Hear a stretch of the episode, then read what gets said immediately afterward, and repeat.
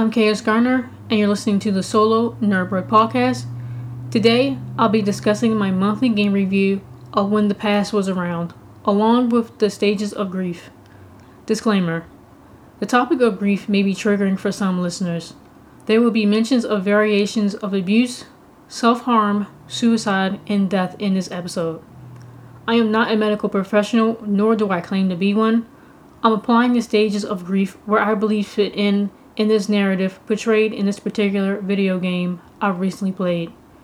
The creators and or the publishers of When the Past Was Around do not claim responsibility nor knowledge of my review and the topic of grief I discuss and or publish in this video game review.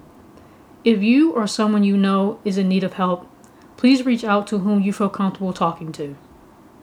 My main source of information on the stages of grief are from www.betterhelp.com forward slash advice forward slash grief forward slash understanding the stages of grief. Written by Dylan Buckley, medically updated by Deborah Horton, and as of February 7th, 2021, last updated on December 21st, 2020. When the Past Was Around is an adventure point and click puzzle game about love, moving on, letting go, and the joy and pain of everything in between. The game tells a bittersweet tale between Ada and her lover, the owl, in a surreal world consisting of disjointed rooms from memories and time. With each gathered clue, solved puzzles, and unlocked door, Ada will find her way unraveling the secrets between her and the owl, the secrets which she used to know. This game is like a virtual escape room without the time limit. The player will have to remain attentive to the entire scene since nothing is out of place or needless. The details and hints of every chapter are very concise and significant to solving the puzzle of reconstructing Ada's memory of her relationship between her and her lover. What does grief look like? It can become easy to compare the way you handle feelings of loss with what you perceive as another's way of grieving. It's important to understand that the emotions around loss are a personal journey and that everyone grieves differently. Emotions associated with death and dying can range from anger to sadness or even numbness. The symptoms can last for weeks and months or even a year or longer. Your feelings are valid and you have the right to grieve. The symptoms appear differently in each person. They may appear as emotional, physical, or social disruptions, such as riots and protests, skipping work, or isolating yourself, depending on how well you cope with grief and other stresses in your life. While some alone time is okay, it is also important to have a support system of people to interact with. Having a social support system can help reduce the risk of chronic depression that often occurs as a result of loss. Feelings of anxiety and depression may appear worse on days that are significant to the grieving, such as a wedding anniversary, the birthday of a lost loved one, or the anniversary of a death or a tragic accident. Ada didn't have a support system we're aware of.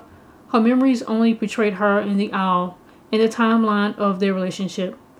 Ada replayed significant memories from their initial introduction, their first date, to the day the owl got sick or his illness returned and worsened. Important things to know about grief. People can experience grief for other reasons. Any situation that causes a disruption in life or the feeling of loss can result in a person feeling grief. The grief process. The five stages of grief model first introduced by Swiss American psychiatrist Elisabeth Kubler Ross in her 1969 book on death and dying. This model was one of the first models introduced to help others recognize the stages and steps and how the stages can affect individuals. Although it was inspired by her work with terminally ill patients, Kubler Ross's model for the stages of grief has become a valuable tool to help educate people about how any loss or significant change in life circumstances can create feelings that need to be processed. Additionally, although the original model cited five stages, today many sources reference seven or more stages. Identifying and understanding the stages of grief. First, denial.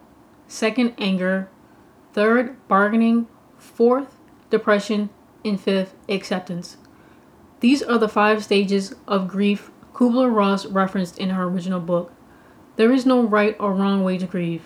There is, however, healthy or unresolved grief, and being able to recognize if help is necessary is important. Shock and denial. During the stage, feelings are often profound. Although the facts are real and you have acknowledged them, it still may feel unbelievable. Some people try to deny the reality that the event occurred or that it was a mistake. When you're in denial about the loss, you try to convince yourself or others the event hasn't happened or isn't permanent. I don't believe this stage occurred with Ada. I believe she understood the owl was dead. She wanted to recall the happier moments, but struggled and needed assistance putting the pieces back together. Guilt and pain. Once the feelings of disbelief and shock begin to subside, many people begin to experience feelings of pain, sadness, regret, and emotional suffering. They may feel like they could have done something to prevent the event that has caused grief from happening or feel regret from not being able to make peace with a loved one who has died. This stage didn't occur either during the game. The owl's illness and its return during their relationship wasn't preventable, nor did it appear either of them held out for a miracle to happen. I believe Ada and her lover lived a fulfilling life together, regardless of how short it was. That's what Ada was trying to remember to bring forth those memories mixed in with the stored away metaphorical and literal boxes. Anger and bargaining. When guilt and pain begin to ease, Many people experience stages of anger and frustration. They may lash out at others for no apparent reason. If a person loses a loved one in a car accident, they would blame the other driver, or even God, or some higher power for allowing the accident to occur. Or when someone unexpectedly loses their job, they may attack their boss for putting them in a difficult financial situation on such short notice without the opportunity to improve. Bargaining is often a bereaved person's way of trying to prevent permanent loss by quote unquote making a deal with someone else. For instance, a person who has eternal illness may try to make a deal with God for more time to live in exchange for living a better life. Although the player witnesses more anger on on uh, Ada's part when she destroys her shared apartment, breaking items in search for helpful clues to their past memories. The bargaining stage may relate more to the owl who has since passed. He and Ada meet in the hospital courtyard where he was wearing hospital scrubs. With his terminal illness, it's safe to assume he held deep rooted anger towards death and bargained for more time before and after he found love worth living for. Depression, loneliness, and reflection. As we enter this stage, let me provide a warning about mentions of suicide and self harm. If you or someone you know is dealing with depression or experiencing thoughts of suicide, please reach out to the National Suicide Prevention Lifeline at 1 800 273 TALK. The Lifeline offers free, confidential support to people who are experiencing emotional distress or who are in a suicidal crisis. It is available 24 hours a day, 7 days a week. This is often the stage when emotions may seem most raw. During this time, the stark reality and heaviness associated with the loss begin to surface. For some people, isolation and loneliness lead to depression that is severe. Thoughts of suicide or self harm may occur if grief is overwhelming. In this stage of grief, out of all the stages, the person may begin to withdraw from others and try to deal with feelings alone.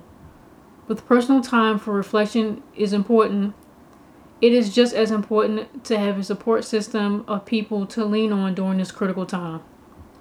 Again, as a player, we don't observe the grieving Ada amongst friends and family.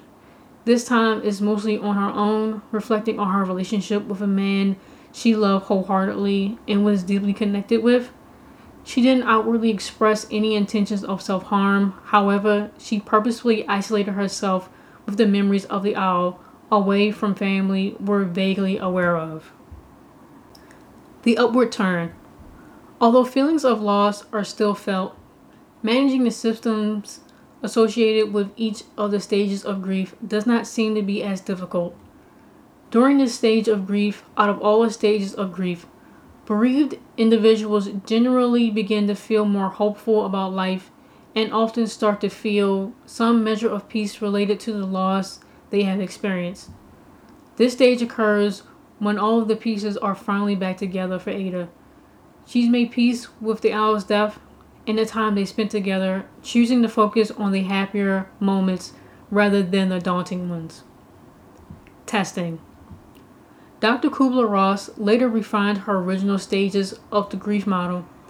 During this phase, a bereaved person begins to realize the effect that the loss is having on their personal life, and they begin to look more to look for realistic ways to cope with. They may try new things to help improve their mood and help improve their emotional outlook. This phase didn't occur in the game. All of the environments reflected are as they were originally. However, Ada begins to play the violin again, an activity she and the owl enjoyed immensely together. Reconstruction and working through. There comes a time in the journey of the stages when working through changes and learning to rebuild life begins to occur. As the emotions associated with the process begin to settle and the mental strain of the initial part begins to ease, it becomes easier to work through feelings and to seek solutions for managing emotions and life in general. Keep in mind, although the stage is related to grief, it is more about the bereaved person beginning to have a sense of control over their life again.